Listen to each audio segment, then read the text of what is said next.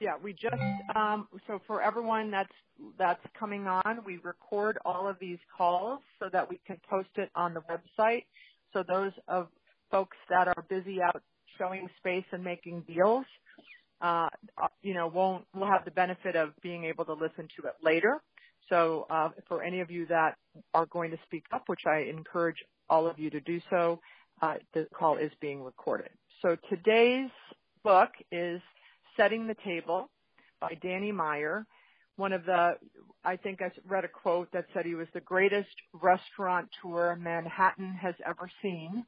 He opened his first restaurant in 1985 with the Union Square Cafe, and um, I think everyone pretty much knows him today as the guy who started Shake Shack, which opened in 2004 and now has multiple locations um, in, in all over the U.S.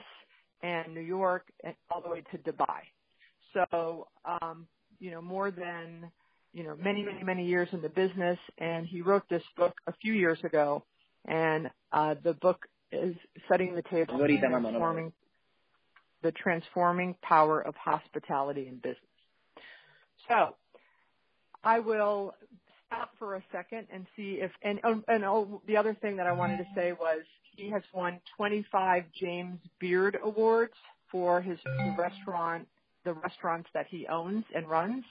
Uh, Shake Shack did go public, so he is still on the board, but it's a public company run by one of his former chefs and managers. And um, his the whole philosophy of the book is, which I, I found I found very interesting the book. I, the reason I picked it is a restaurant explosion that we are all seeing in our business. Uh, you know, we, John and I, John Brewer, my partner in the restaurant business, and I went out to LA a few months ago for the entertainment and experience conference that the shopping center business put on. And there was a panel of about, I think, six developers slash landlords and they reported to the I don't know four or five hundred people in the audience that ten years ago restaurant uh, representation in shopping centers was 15 to 18 percent, and today that it's a, it's somewhere between 35 to 50.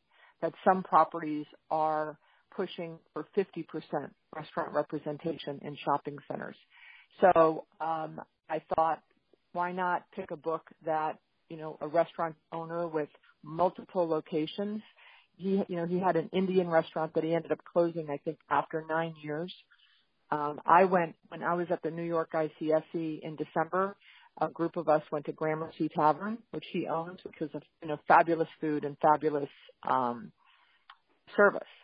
So his philosophy throughout the book is it's not about what you do, but how you make the customer feel. So he's he, that's I would say, and that's there's a lot of different definitions of hospitality in his book, and you know we will talk about that over the next 55 minutes. But basically, the theme that runs through the book is how are you making your customers feel? You know, you can make mistakes. You know, you can drop a glass of wine, a glass of water, you can, you know, not have the table ready when they come. There's all kinds of opportunities in the restaurant world to for the for the customer to not be happy, but it's incumbent upon the team and the staff to make the customers feel happy when they leave, while they're there and when they leave and even beforehand. So I will just stop for one second and see if anyone wants to jump in with any other general comments before we start speaking about specifics. Anybody out there to? Great. Me go ahead? Go, John. Yep.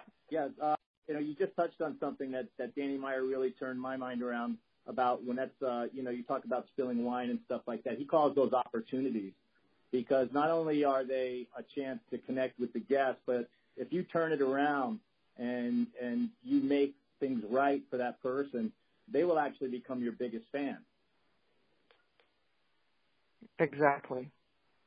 And and and I'm sure many of us on this call eat out a lot, or you know, and many of us on this call have experienced, you know, we are all, not no matter if you're an investment broker or a leasing agent or an owner of properties, we read in the Wall Street Journal and every periodical in the United States every day how retail's dead. And I always try to, you know, tweet or comment that retail's not dead, bad retail's dead. And, you know, how, how often do we see examples of bad retail where the, the clerk or the owner of the business could, could care less how we are feeling, you know, in that moment. I, I, um, one of the things that I thought was interesting in the book is he said um, that someone that what they try to do is is ask the customer what they want. For example, if it, sometimes if let's say the person doesn't like the food, you know, or they that the, they come to take the plate away and half the food is there, and they said, "Oh, did you not like it?" And the person said, "Well, it was okay. It wasn't my favorite." That you know, offering them something else to eat at the end of the meal is not the right response, right? It, it, it might be, you know, can we offer you a dessert? Can we offer you a glass of dessert wine or an after dinner drink or something? But, you know, I, last night I, we were out at a, we went to um, see a play in Fort Lauderdale and we went to a very nice restaurant in Advance and my sister ordered scallops and they came on a, like a bed of mashed potatoes. It didn't look appealing and it didn't taste great and no one came to the table. It, you know, it was very, it was a very disappointing experience. And I don't, I'm guessing in the majority of the time that would would not happen in a Danny Meyer restaurant. So, so his and again, if anyone wants to jump in, just you know, yell and I'll stop talking. I, I think also Beth. I mean, I think he was. You know, it's experiential retail. This is very. It's kind of a relatively new term in the industry the last couple years give or take. I think he was, you know, the old adage, you know, he was experiential retail before experiential retail was cool. Um, I mean, that's kind of he didn't maybe call it that years ago, but that's that's basically what it was. Exactly, creating the experience, right? And and and now that has trans transitioned into our business, which we're hearing it left and right. Uh, John did a video yesterday about dwelling time, and, and you know I'll invite him to talk about that. But um, you know what what and, and I thought his statistics were, were, were right on, right on. And he, he read something, I think, in the shopping centers today. In my small, tiny little shopping center in Davie, 42,000 square feet, I have $8 million of sales volume at that small shopping center between the four or five restaurants and some of the retailer, retailers that report. I just spent, uh, I want to say about $100,000 adding benches and music thinking about if I've got that much traffic in with all of those restaurants and those retailers, can I increase the dwell time? Because if you increase the dwell time, it adds to the sales volumes, which will add to the rents. So, uh, you know, something as little, you know, sometimes people send me emails and they go, well, you know, we can't do this kind of stuff because we're not a REIT and we don't have a 400,000 square foot property. And I don't think we have to have those, right? I, I think that my small 42,000 square foot property, you know, $100,000 for me was a lot of money.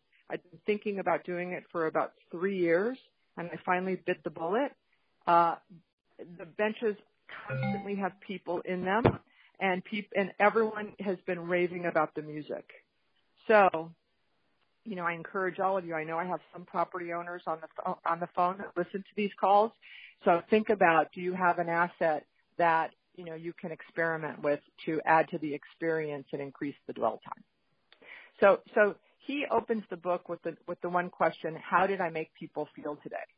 And um, you know, this week I had my rookie to rock star or my rock star to superstar star workshop, and and the next day we went canvassing, and I heard from some of the participants that I was with this week about how prospects, you know, complain about landlord leasing agents that are very curt and quick to, you know, to get these folks off the phone.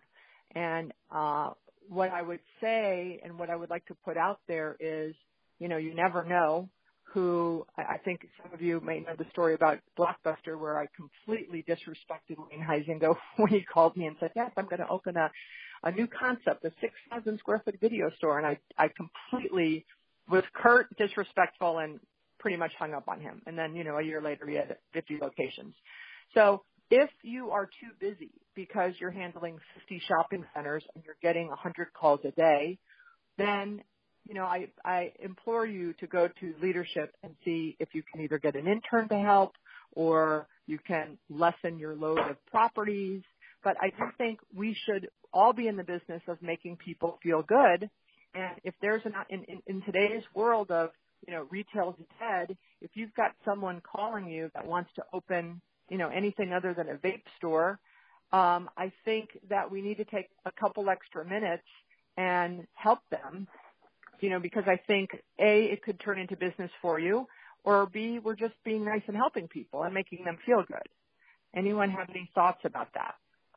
Beth, I'm going to challenge you on that that that first part of the statement, uh, Darren, if you couldn't tell. Yeah. Um, what leasing agent, just just for productive conversation, what leasing agent would give back vacancy? Who would want to give away their piece of the pie to mm-hmm. to because they have too much going on, especially a broker who. How'd it go? No, there's plenty of brokers on here who don't have salaries to rely on. They they have a. That. Uh, Aaron, hold on. Whoever, someone is speaking on the phone, and we can hear a conversation. So please keep conversations off this call or mute your line. Thank you.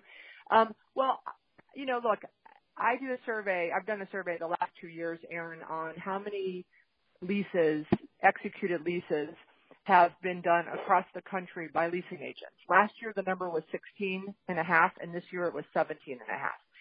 And that, that excludes ground up development. So let's say the rock stars out there do 25 to 30. Okay. There's, there's a cap of how much you can do.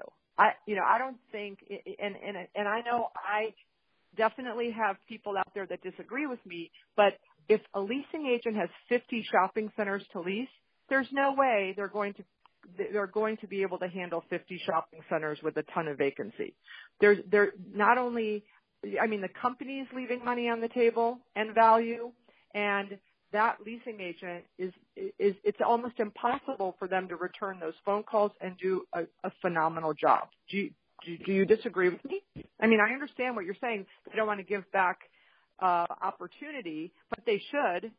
They should so that they can do a better job, and and and the company should not be having you know agents do 50 properties. But but I hear what you're saying that some leasing agents wouldn't give back. I, I would challenge them to to say that they should, and they would feel better at the end of the day when they got home because they were able to respond more to the calls and you know not be so stressed out.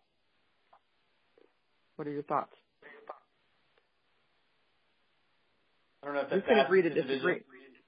I, I do agree with you, but I, I'm just saying, what, what would you say to, to people? I mean, other than it, it, yeah, I guess the value that that the only value that they would get by giving back vacancy would be quality of life, if you will, and, and fiduciary duty to clients and owners. But I just I just don't. How do you how do you embark that practice for a lot of the people on the phone who who make a living on having vacancy and thus leasing it? Uh, not, not so I think I do no, agree I with you, but I right. I think quality of life, but I also think excellent in job pursuit. You know, I think that they go home feeling better about a job well done versus a job not done and the stress of it. But I, you know, anyone else that would like to chime in, am I? So, so that, that that's what I think and again, how, because do you agree that it's impossible to make people feel good today on the other, those prospects that are calling in on those calls if you have 50 shopping centers that you're trying to lease?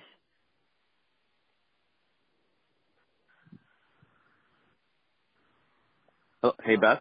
Hey, it's, it's yeah.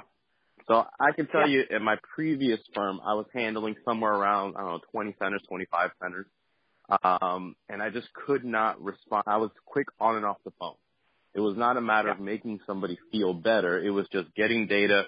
Are you a solid lead? Okay, no, I got to go. Versus now, right. where I have less product to lease, but I have more time to talk to somebody. In the last year or two, I've made a conscious effort. Hey, maybe they can't fit into my center, but let me ask some questions and see if I know of another property owner that can benefit from this call before I blast it out on the group and maybe it doesn't lead to something for me, but it does lead to something else. And I've gotten calls months later from people, hey, I called you six months ago. You were very helpful. You know, now my brother's doing this or I'm doing this or someone I know is doing this and we thought of you. So I know that maybe we don't see the rewards every time, but doing the right thing is always the right thing and it will come back to you. And I think Danny Myers really laid the foundation of always doing the right thing for the customer, putting his staff first, and he's reaping the rewards, not just monetarily, but quality of life.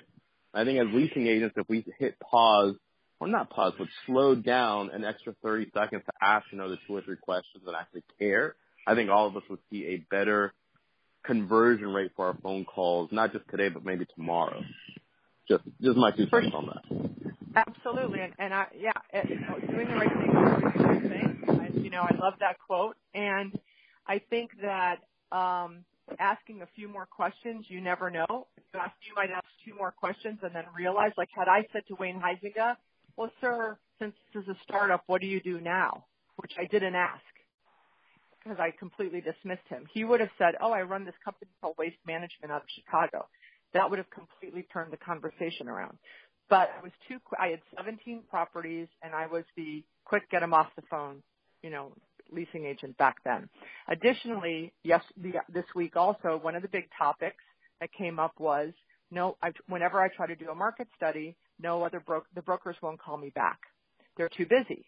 So I would say, back to Gabe's point, if we were to be helpful and say, hey, I can't take this nail salon, I already have one, but you should call Susan across the street, or you blast it in the leads group, those agents that benefit from those from that extra help, which takes two seconds, um, will be more likely to call you back when you need the information for your boss or your client for the market studies. And that's what I have found. So, um, you know, what, what, what also was big in the book was instinct and him going with his instinct, whether in picking a real estate location or not picking a real estate location or timing. You know, he, he, he, in the beginning, he was very slow in expansion. And um, in the end, with Shake Shack, he the reason that I think that he replaced himself with the CEO before he went public was because um, he felt that he was an impediment to their success because he had, was afraid of expansion. Because what he saw with his dad growing up is his dad went bankrupt bankrupt twice, and he put the um, the reason for his dad's bankruptcy was too fast expansion, and then re- he realized later that it wasn't based on the too fast expansion; it was based on the absence of good people. So, um, so instinct. What I find in our business, instinct is very powerful. Anyone have an agree or disagree, or when where, when was there an example of instinct that came into play with you that worked out or didn't work out? Anybody? I, I agree with you, Beth. I mean, I think I think I've seen so many examples where I mean the the really the the top folks in real estate. I think it is so much of it is instinct. I mean, they're just really good at they'll look at a site and they don't even necessarily need to see the demos. They can just very instinctually, very quickly tell it's a good site. They can see the the drivers, the traffic patterns, and they just they just get it for lack of better way to put it. And I, yeah, I think there are some folks that just, it's just a natural ability and they're really good at it and have done it for a long time too. Right, right. I think experience helps add to, I think the more you do it, the better your instinct is, right? Hundred percent. Yeah, I mean, it's just like you always talk about canvassing. I mean, nobody's really good at it to begin with. Even the folks that I say it's instinctual, in reality, it's not. They just they they got better and better, and they've done it a lot, and they've seen good sites, bad sites, what didn't work, and it's in their brain as they've got a memory of what, well, this didn't work at this site, and here it is at this site, so they know immediately to dismiss it. So, yeah, you're probably right. It's probably more experience and remembering than truly instinct. I mean, we're not born with an ability to pick a good site. You're right. Well, well, I think it, there's both both come into play, and I mean, I think when reading people as well, um, and and again, experience comes with it. But sometimes the fast talkers or you know, I need, I want, I want to lease this space in 24 hours, and I'm not going to mark up the lease. You know, always your, the red flag should um, pop up at that point and go. My instinct is telling me that this is not some someone we want to work with or uh, sign a lease with. I mean, uh, I wish I could say to you guys, raise your hand for everyone that's done a deal, a quick deal with someone that turned out to be a bad situation. I mean, I think everyone knows my my great story of last summer where I did the bike store in four days uh, is now not, you know, no longer a tenant of, tenant of mine, which you know breaks my heart. And um, it was funny, Gabe Navarro, who some of you know on the call, local local real estate uh, acquisition guy, but used to be with the Navarro family of you know the drugstores. Uh, you know, he he texted me while all this, this was going on, and I was you know uh, uh, putting it all out on social media. Deal done in four days, seven store bike chain. He's like, uh, "Are you a little nervous about that?" I said, "No, I think it's good." Yeah, and you know they didn't last three months, so um, so even 32 years into this, you know, you learn.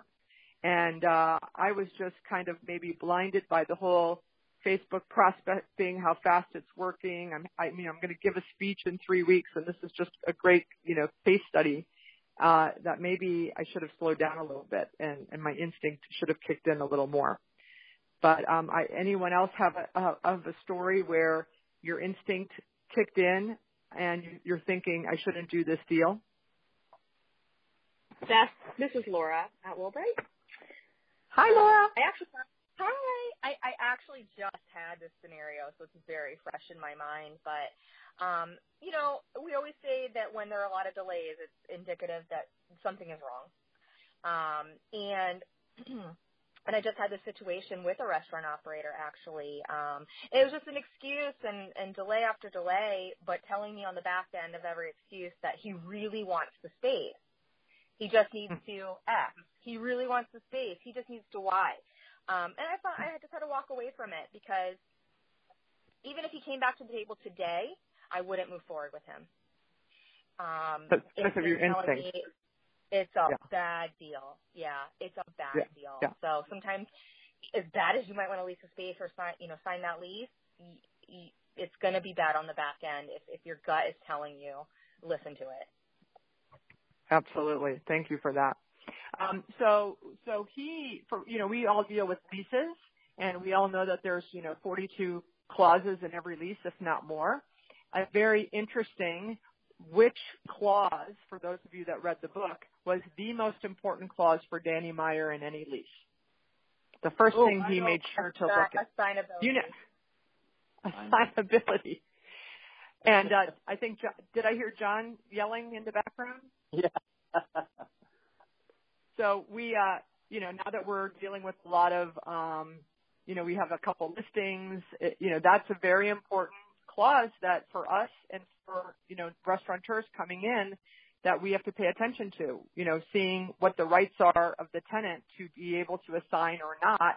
And, um, I, frankly, me as a landlord and a leasing agent, I rarely have tenants bring this up which I find fascinating.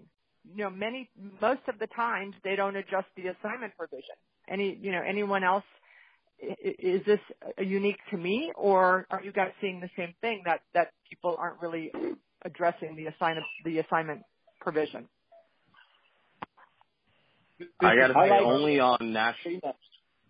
Go ahead. Go ahead.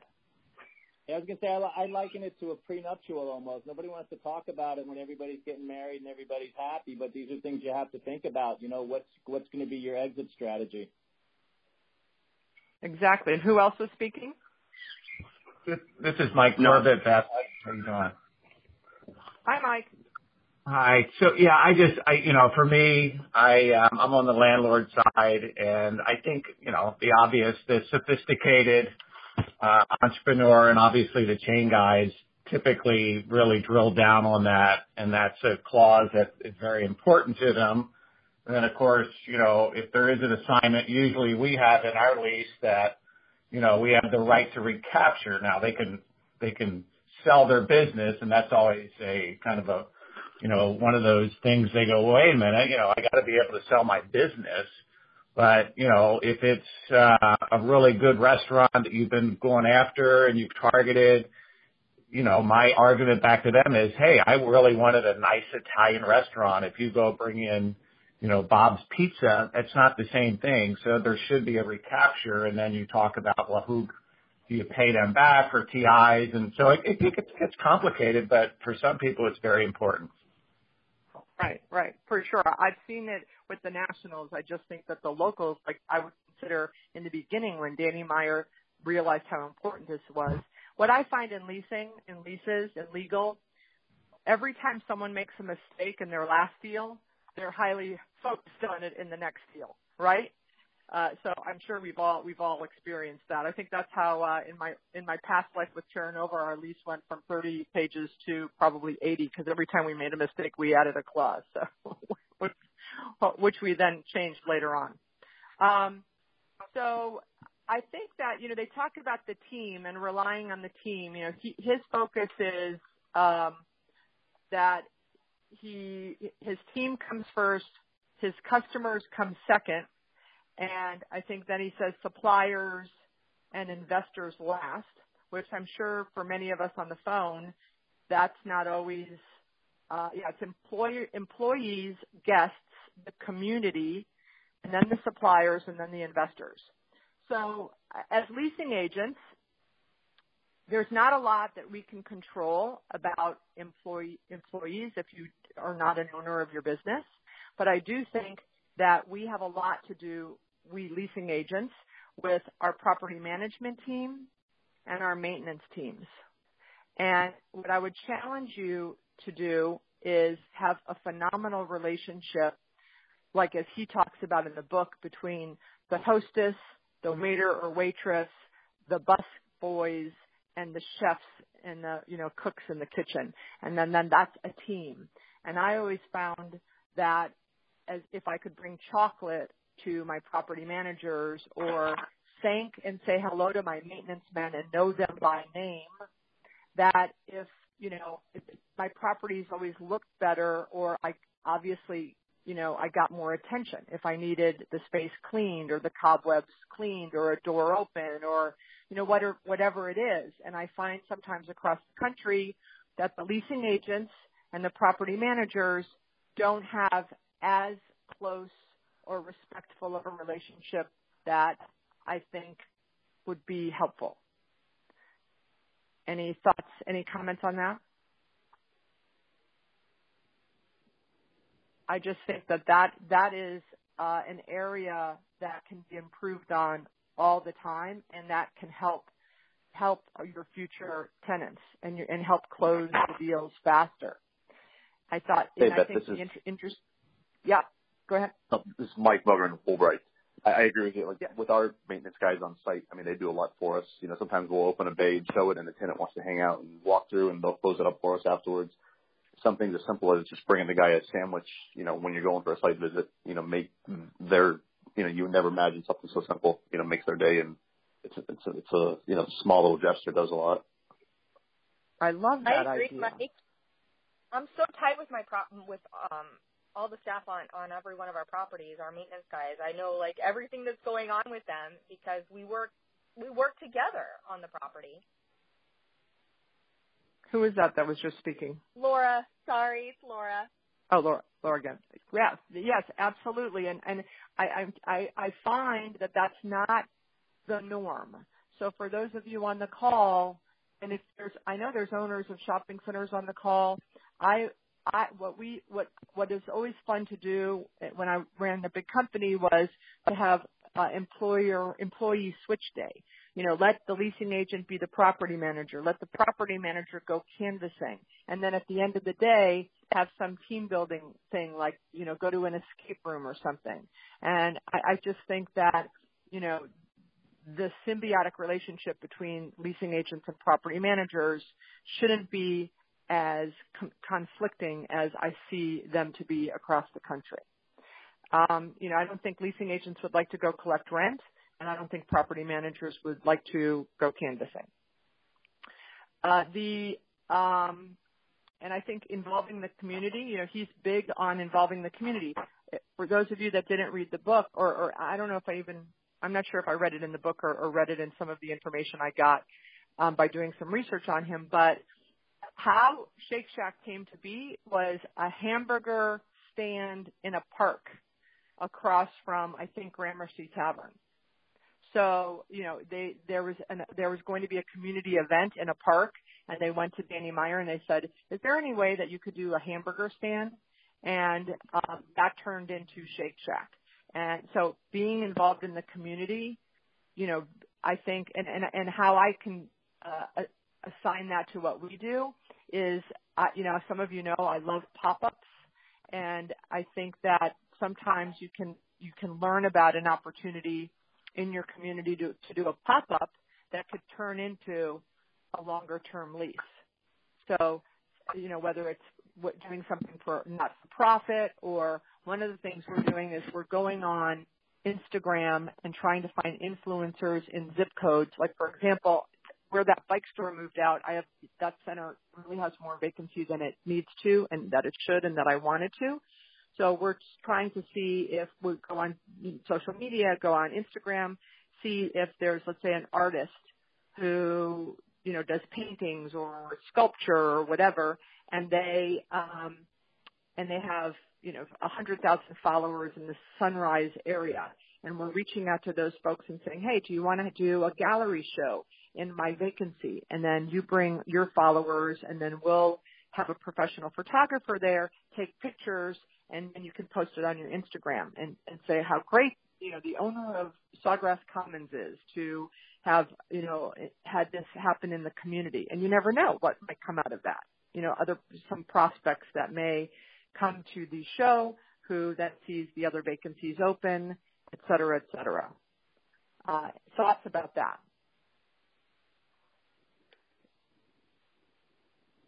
Community involvement, and then the the, the other the suppliers, our vendors, so important. You know, I think we sometimes take for granted our vendors and how important, and I know we're not, you know, the property owners on the phone, probably I'm talking more to you on that than the leasing agents, but vendors, the sign guys, the roofer guys, the electricians, you know, he, he talks about how important his vendors are and having a good relationship. And then the last person, the last group that he's concerned about are his investors because he believes that if you are great with your employers, guests, communities, and suppliers, um, then the uh, the invest the investors will get paid, you know, what they need to get paid because everyone else has, you know, done what they're doing.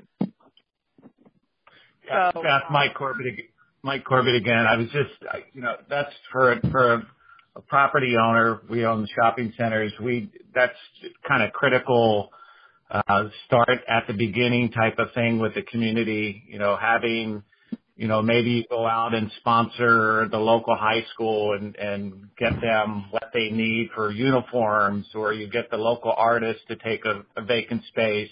And as you mentioned, then it, it's a social media deal where you then, you know, they, they Instagram and tweet out their photos and that feeds off of that and that comes back to you and then they have a sense of community. You know, as we all know, shopping centers all about the experience now. And if they can go online versus come to your store, then they'll do that. But if they feel like you've reached out to them and helped them, they're going to feel more committed to your shopping center and you'll be, become a, a place in the community as opposed to just a, you know, a storefront. Right, right. I, I read somewhere recently that in the six in the seventies when, you know, the malls were being built in, you know, suburbia of the US, the mall was the third place. You know, that's where the moms went, you know, the, the stay at home moms went and pushed their strollers. That's where the teenagers hung out on the weekends. That's where the elderly or, you know, the senior citizens did mall walking. The malls were the third place. You know, now we know that Starbucks, you know, has become the third place and and what with me adding benches and music to my tiny little strip center, you know, I want I want my center to be the third place. So uh, involving the community, I think, is is something that you know some of some of us can do. Um, the uh, yeah, look look I, look at the public public tavern back in uh, George Washington and you know yeah. Thomas Jefferson's day, right? That's where everyone hung out. They had a few beers, and that's where you that's where the community gathered. Exactly, exactly. The that what another topic that he talks about is, which I loved, which I think we we leasing agents can use, is is make choosing the words we use very carefully. So he talks about where someone calls in and says, "Can I get a table tonight? You know, at 7:30." And he says, "We say we're very careful to say 8:40. You know, I can have a table for you at 8:45 instead of quarter to nine. He says, um, and then he says, "Let me know." And they continue to talk, maybe on a different topic. And he says, "I, you know, I'm fully, I'm fully um, sold out tonight." However, if you give me your name and your phone number, your cell phone, I will root for a cancellation for you. He says, you want to let the caller or your guest know that you are their agent versus the gatekeeper. And I think as leasing agents, as we talked about at the beginning of the call, many times I think we can act as a gatekeeper versus an agent. What do you guys think about that?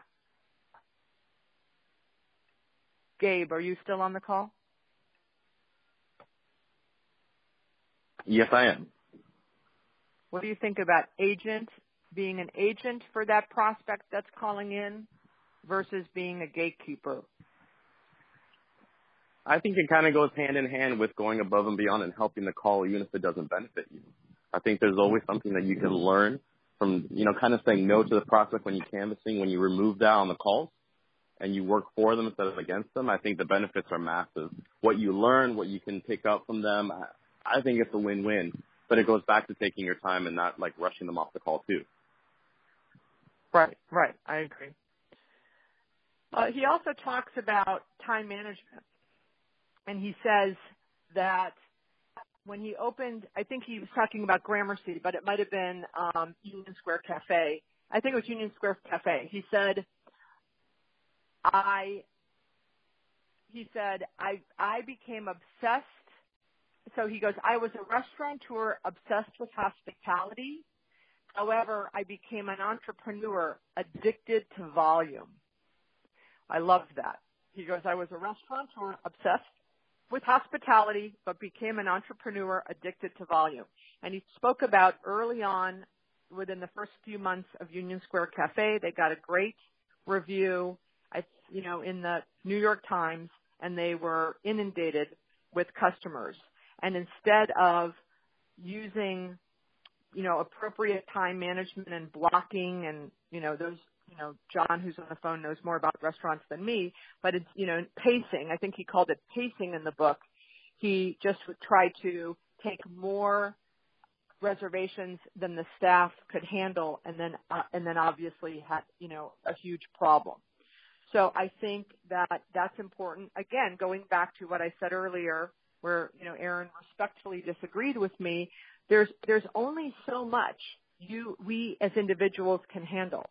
There's only so much tenant rep work we can do. There's only so many shopping centers we can lease. There's only there's only so much. And do you want to be an entrepreneur addicted to volume, or do you want to be a professional obsessed with service? Which one? Uh, you know, I, I know there are pros and cons to both, and you, each of you, in, individually and instinctually in your own heart and soul have to decide and pick which one you want. Is it a volume business or is it a four seasons service business? And I think they each have their their benefits, right? But I think if you play the long game, if you are 29 and you're going to be doing this for 40 more years, I think you play the long game and you focus on service and building up the relationships and giving 51 versus 49 he talks about uh, 51 versus 49, going back to, you know, it's not about the technical aspect; it's more about the emotion. You know, yesterday we we had a we we're working on a deal, a startup groomer deal, and I'm working on it with Kara. Some of you know canvassing with Kara. She's been with me since October. She's learning. She's doing a great job. She loves to canvas, which you know is 90% of it. And um, this woman sent us a snarky email. And as I've shared with, you know, the youth around the world, they love to just email or text back. And I said, we need to, when, when a snarky email comes across our desk, the most important thing we need to do is pick up the phone and have a call so that the tone in the voice is way different when you're speaking to the person than than in words that are typed on a screen. And in one minute, we were able to resolve four issues that were big time snarky on the email. And that I think addresses the emotional piece of our business versus the techno- tech versus the technique. Thoughts on thoughts on that? Has, have any of you guys had experiences where you know we the, the job we do is not rocket science, right? I mean, once you learn how to lease space, you're you know three years in, now it's about improving right time management, really, really, really improving relationships, right? Because the more relationships you have, the easier it is to pick up a phone. You get a new, you know, the more Italian restaurants you have in your hopefully CRM database, the next time your boss buys a shopping center and you have a second gen space that you want to do a restaurant in, you you can look up in the CRM and have okay, here's 10 guys I can call because I've built relationships with them over the years. So, but, but do you all agree? Do you guys, are you seeing with, you know, I'm all about social media and I'm all about time management and texting and emailing, but nothing can take the place of voices and in-person meetings. Do we agree? Yeah, this is Barry. One of the things I tried, I, I, getting back to your thought as far as it relates to this volume versus in quality, almost quality versus quantity or volume versus relationships. My goal whenever I'm working with a client, my goal is always for them to feel like they are literally my only client. The only reason I get up and come to the office that day is to, to handle affairs for them. Obviously, we're working with a lot of different deals with a lot of different people, but I want them to feel like there's no way they can be doing this for umpteen other people. They they don't have the time in the day. They're they could only I got to be their only client. And I think so. It just gets back to relationships and kind of that you know customer service and taking care of them. Well, so so let me. So can I put you on the spot? Sure. Okay. So how many at one point of so so Barry? So those of you that don't know Barry, he's uh, one of the top investment sale brokers in the country, and I've used Barry myself for uh, an, a, to sell a shopping center um, and actually purchased a shopping center that he had listed. So I, I've, I've, and Barry and I have gotten close in the last few years. How many, at one point, approximately how many clients do you work with um, at a time, approximately? I, I'm right now managing 25 deals right now. Okay, so 25 active deals, and how many? I happen to know this answer, but I want yeah. the participants on the call to hear this how many new co- or cold calls do you is your goal every day to make? Probably like 75 a day, give or take. 50, 10 connections. My goal is 50 con- new connections, 50 connections a week. So actually talking to somebody on the phone or in a meeting. So 75 per day to get 50 connections a week. Right, and I, it's probably 50 to 7. In reality, it's probably my goal would be 75. I'm trying. It's usually I'm sitting here looking at my chart for the week. It's like 55 to 75 a day. So, so some of the people on the phone right now are going, "Oh my gosh, how does he handle 25 active, you know, buyers and sellers or listings and make 75, 50 to 75 cold calls a day or calls a day?" So, what's what's how many hours do you work a day? Um, probably 12 to 13, 12 to 13, somewhere in that ballpark. Okay. And uh, I, I can tell. So, so thank you for sharing. Um, so it's possible. How long have you been at that pace? Uh, at that probably seven, eight years or so. This is why he's one of the top investment sale brokers in the country. So, but I love, so I love that you want your 25 people to think you're the only client, that they're your only client. It goes back to something that Danny says in the book. He says, I don't want to be the, their best. I don't want to be the best restaurant in New York City. I want to be their favorite. I, I loved that. I don't want to be the best. I want to be the favorite. Very interesting. I want I want to be everyone's favorite leasing trainer coach, not the best. then that goes back to how do you make people feel, right? Do you make them feel like they are the most important? And then as we're winding down, gosh, it went really quick today. Um, how uh, the he talks about reading the audience and oh, we still have 15 minutes. Okay, reading the audience. Uh, I think this is crucially important. You know, he he says that he train they train their team to look around the restaurant.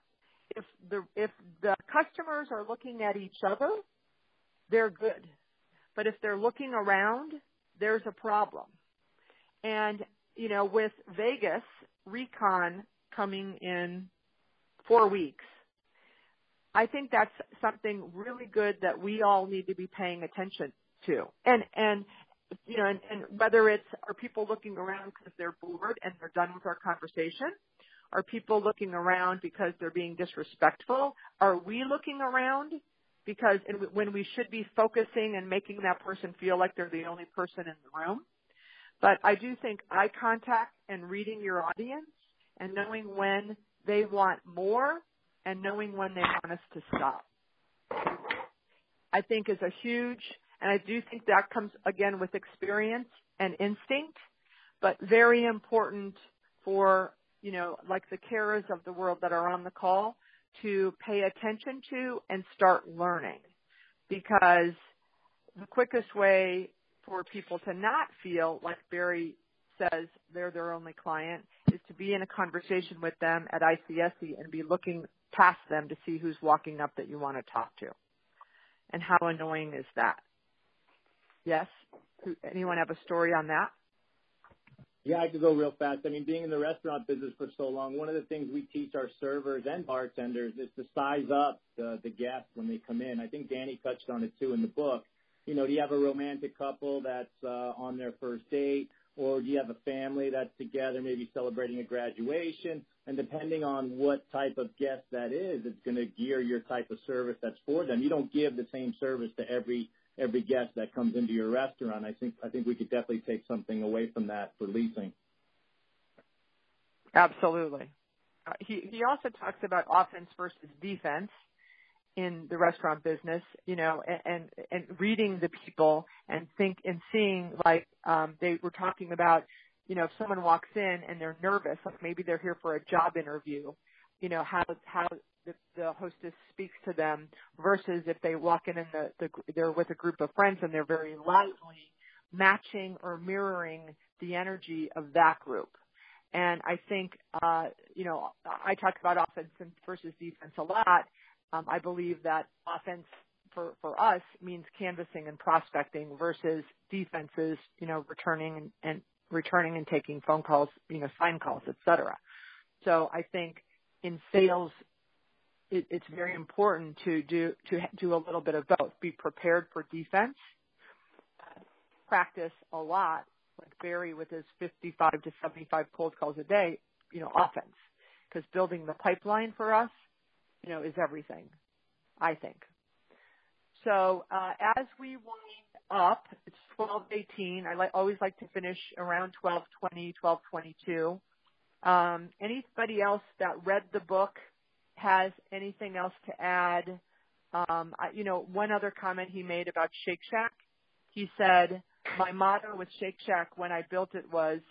As, as as it became apparent that we were going to expand this concept you know, larger than any other concept I had built over the 20 years is he said the, the bigger we get, the smaller we need to act.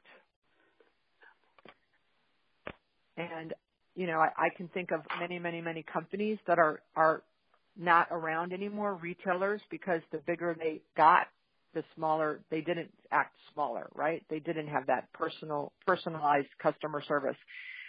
You know, the, the, in the olden days, the funnel was the wide open mouth going down to the, the narrow tube, and the goal is to throw as uh, throw a bunch of crap in the top, and maybe something will fall down through it, and and that was the funnel. That was the sales funnel. In today's world of disruption and you know 100% of information available in the palm of your hand because of your phone I believe that the funnel is upside down and it's one at a time. And I would tell you that national retailers who beg me to tell all of the leasing agents that I speak to to stop with, you know, the thousand email blasts. I was at the OAC a couple months ago and there was a retail panel and one of the kids in the audience asked, said, Hey, I'm new in the business. I can't get any national retailers to call me back. You know, how, how can I get national retailers to call me back? And one guy said, if the email doesn't open with Dear John, which is what, what, what his name was, I delete it. Do I miss opportunities? Probably. But he says maybe one out of a thousand email blasts are applicable or to me, my size, the locations I'm looking for. You know, the majority of the leasing agents out there do no due diligence on who I am or what I want. And I'm, and we're all sick and tired of it. So think about the upside down funnel and, you know, doing a little bit of research, maybe doing a map of competition in the area before you send out, you know, information on your site. And if you do that, I think you'll get the response back from the national retailers a heck of a lot quicker. And then I think the last thing that I that I wanted to bring up from the book is he says, and this goes back to what we talked about again, experience. He said, experience trumps food every day. Experience trumps food every day. So uh, I think we can all, you know, utilize that lesson, whether it's us speaking to people on the phone, whether it's our property managers on site, uh, you know, whether it's bringing in pop-up stores or involving the community. So any last comments before I talk about the next book? So just real quick, I, I like you guys. I came in late, so I might have missed this, but what I I didn't read the book, but I kind of summarized it. And one of the things that stuck out was he said that hospitality is what what someone does for you as opposed to you. And I just thought that stuck in my mind of you know the good way to kind of look at that and, and feel like, hey, they did that for me, as opposed to yeah, I went in there and I had to, you know, they didn't give me my table and it, you know, things that happen to you. So I, I like that. Right for you and how it and yeah, that that's fabulous. Thank you, Mike. And and not only for you, but how does it make you feel? So today, when you go out and whether you lease space or you're talking to a broker for acquisition or you're dealing with an employee, you know, how do we make the person feel after they've after they have um, interacted with us? How do we make them feel? So, next book. I don't know what the heck I was thinking. if any of you have gotten this, let me see. I definitely get it's 460 pages. Kill me now. But uh, it's everyone is telling me it's phenomenal. The book is Thank You for Being Late: the, An Optimistic's Guide to Thriving in the Age of Acceleration. It's Thomas L. Friedman, who is also the author of The World is Flat. Now, had I known he was the author of The World is Flat, I probably wouldn't have bought the book or, or put it on our list because I had a hard time getting through The World is Flat. But I'm going to listen to the audio, and since we have a seven hour flight from Vegas in weeks, uh, if you're on my flight, you're going to see me trying to trudge through this uh, book. But everyone that I know that has read it said it's phenomenal and compelling and something that you know people who want to improve and educate and learn should be reading. So that's you know the purpose of the, these book clubs is to open our brain and open our mind to doing different things. And again, if you all don't read it, no problem. I will, and we'll discuss it and how it applies to our business. So I hope you guys that that call will be on May 25th. It'll be the Friday after Vegas. So, you know, have all your thank you notes done before you get on the call. And I so appreciate you guys being uh, participating, and I hope you guys are getting a lot out of it as I am for uh, coordinating it and, and speaking about it. So thanks so much, and have a fabulous weekend, and see all of you in Vegas. Thanks Thank so you, much, Beth. Bye.